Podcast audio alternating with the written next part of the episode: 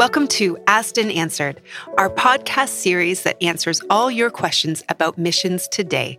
In the studio with me are Ron and Karis Pierce. Welcome back, guys. Thank you. Okay, are you ready? Our question of the day is what exactly is a bondservant? Well, probably we should tie this together with missions somehow. Probably. Uh, we're right at the, at the start because um, people are wondering, well, why are you talking about this?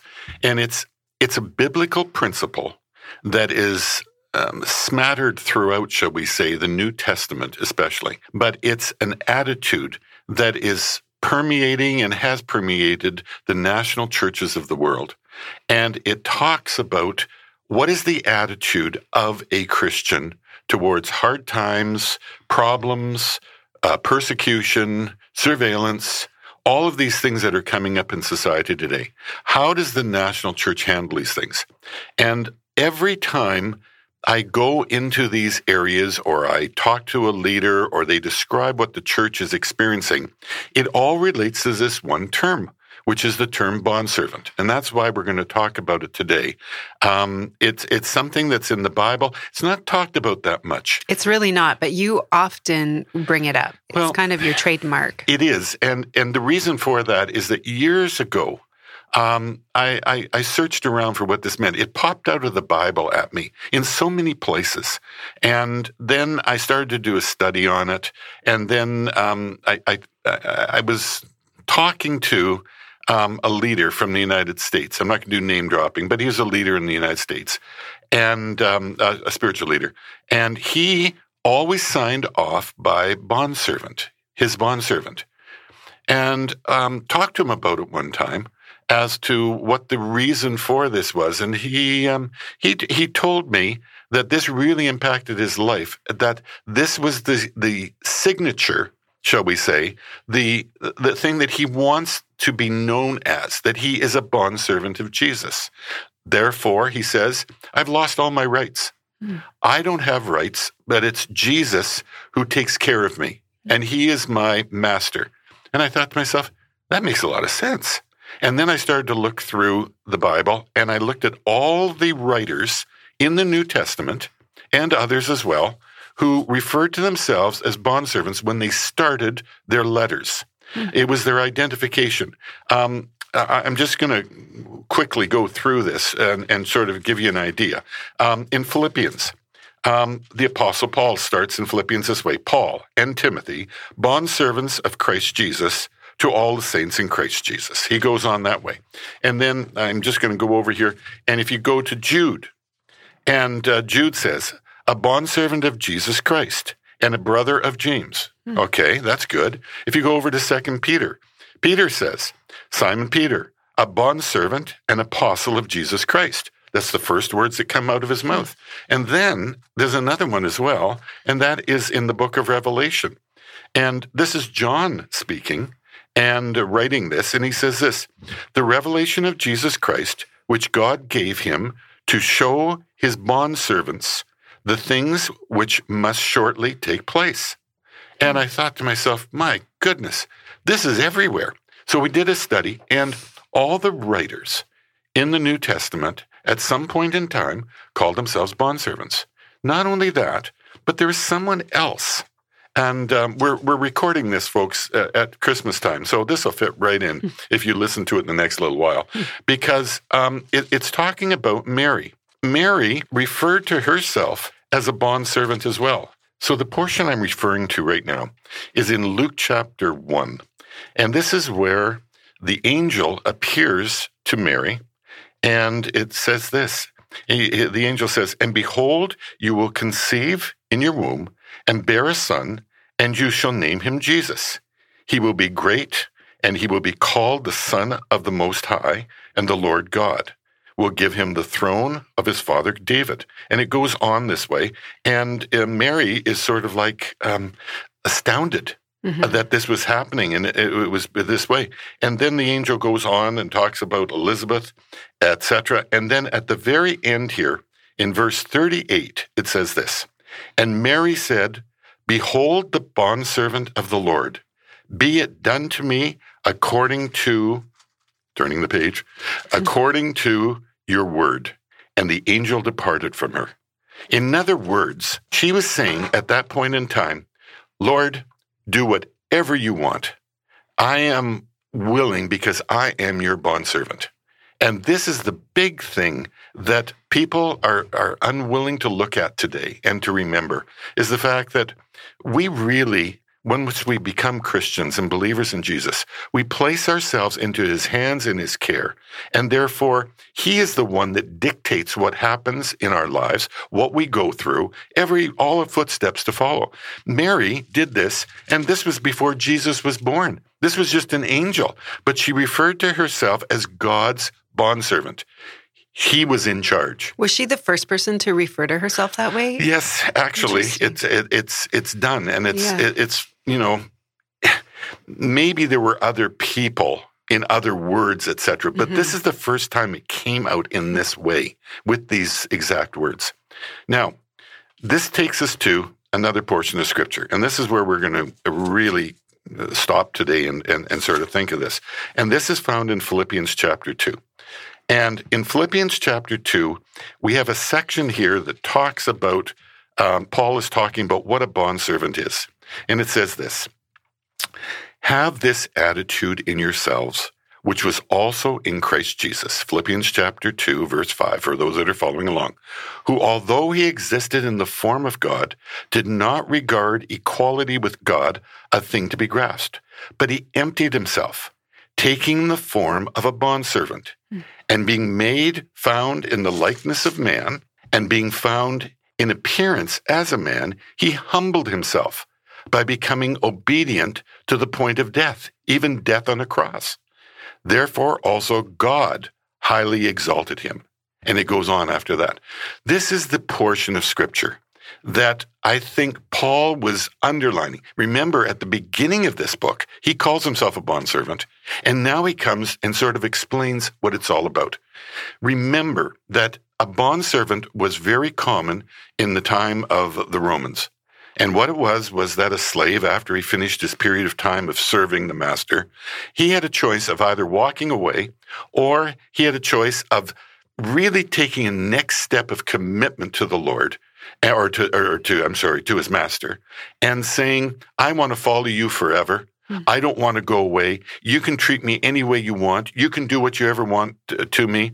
You can feed me anything you want. I am yours. I am your bondservant. I'm selling myself into your care.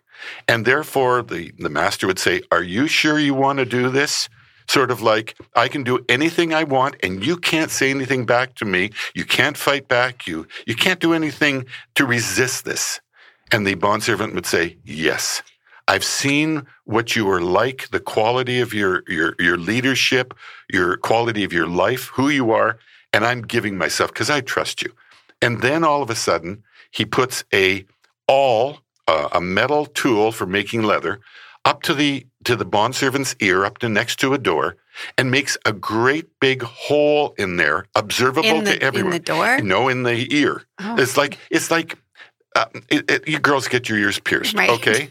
Well, that's only a small hole. Yes. Think of something that you can see through that's probably mm. about uh, three sixteenths to right. quarter of an inch, and it's this great big hole in there. Everybody after this moment hmm. would know that they're a bondservant. So, is the difference between a servant and a slave and a bondservant the, the choice is the person to follow the master? Yes, it, it is exactly that. And it's a matter that they have a new level of commitment to the trust factor, and they're trusting the master to take care of them. So, it's sort of like relaxing and just throwing yourselves into the arms of the master and saying, whatever you want, the same way Mary did. And Mary said, Lord, whatever you want.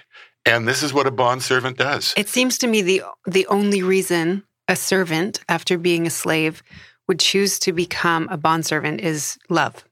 Yes. It, there's no other reason why. That, I mean, exactly there, it. there's an element of security and being taken care of. Yeah.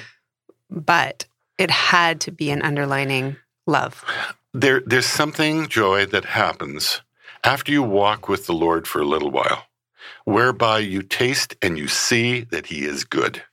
And you just come to a deeper level of that love and trust. And it's it's something that grows in a believer. And years ago, I thought, man, I'm going all, all around the world now. I'm going to be meeting all these people. I'm going to be in all these dangerous situations.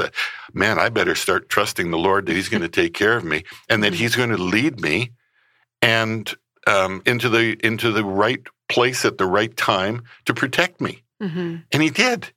And and this is the thing. I've had lots of adventures, as you probably realize, where I should have probably died.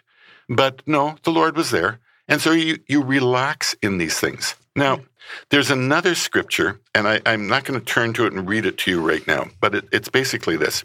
On the night in which Jesus was betrayed in the Garden of Gethsemane, and I have, I don't know how many times now, stood up on a, on a high ridge, you might say, um, just at the Mount of Olives, and I look down into the Garden of Gethsemane, and I see the trees and all the fig trees and all the other stuff that's there, and I thought, those were probably originally here when Jesus was around. Somewhere right in this area, this event happened. So the mob walks up, all the soldiers, etc., led by Judas, and they're walking up to Jesus and the disciples who had been in prayer.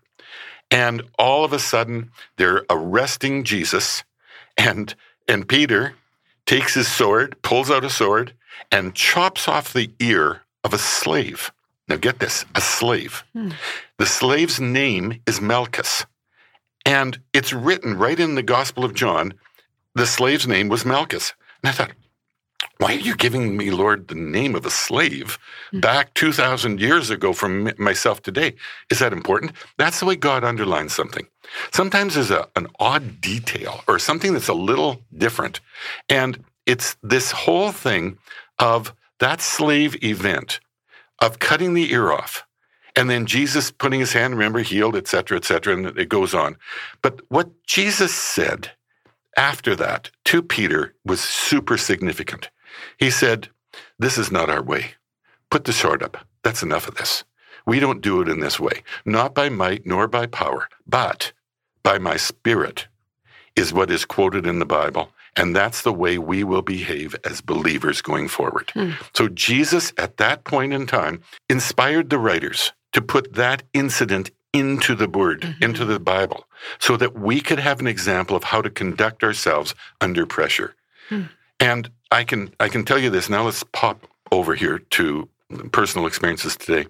I've talked to leaders in China and people who've been in prison for their faith, and it's the it's it it is a bond servant attitude that I hear coming back at me. For instance, one time I'm sitting there with this um, with this brother, and he'd been in prison up in the northern part of China. Uh, his code name is Snowman, actually, and he's a good friend. And I still remember um, him telling me a story about how they tortured him in a, in a snowstorm. They strung him up um, from the beams.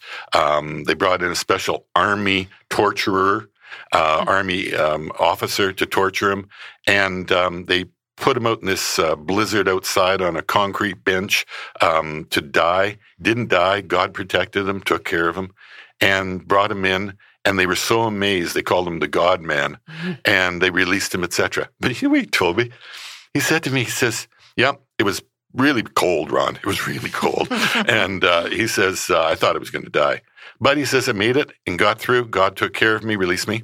And then he said, and you know, the next day, he says, um, he says, I went back. And he says, they released me. I went home that night. Next day I went back. And I said, why did you go back? He says, well, when they arrested me, they took my bicycle and I wanted my bicycle back. Wow. this is the, this is the place where he was tortured, mm-hmm. but he went back. And I said, so what did you do? And he says, well, I went in and I said, I need my bicycle back. And he says, I, I, I, I didn't lose my cool. I didn't go nuts on the guys. I didn't yell at them. I didn't forcefully attack them. He says, I just said, under the law, you arrested me and you took my possessions. And it says in the law of China that I should be getting my bicycle back. Hmm. So he stood there completely calm, not frothing at the mouth, mm-hmm. angry, but he was under control.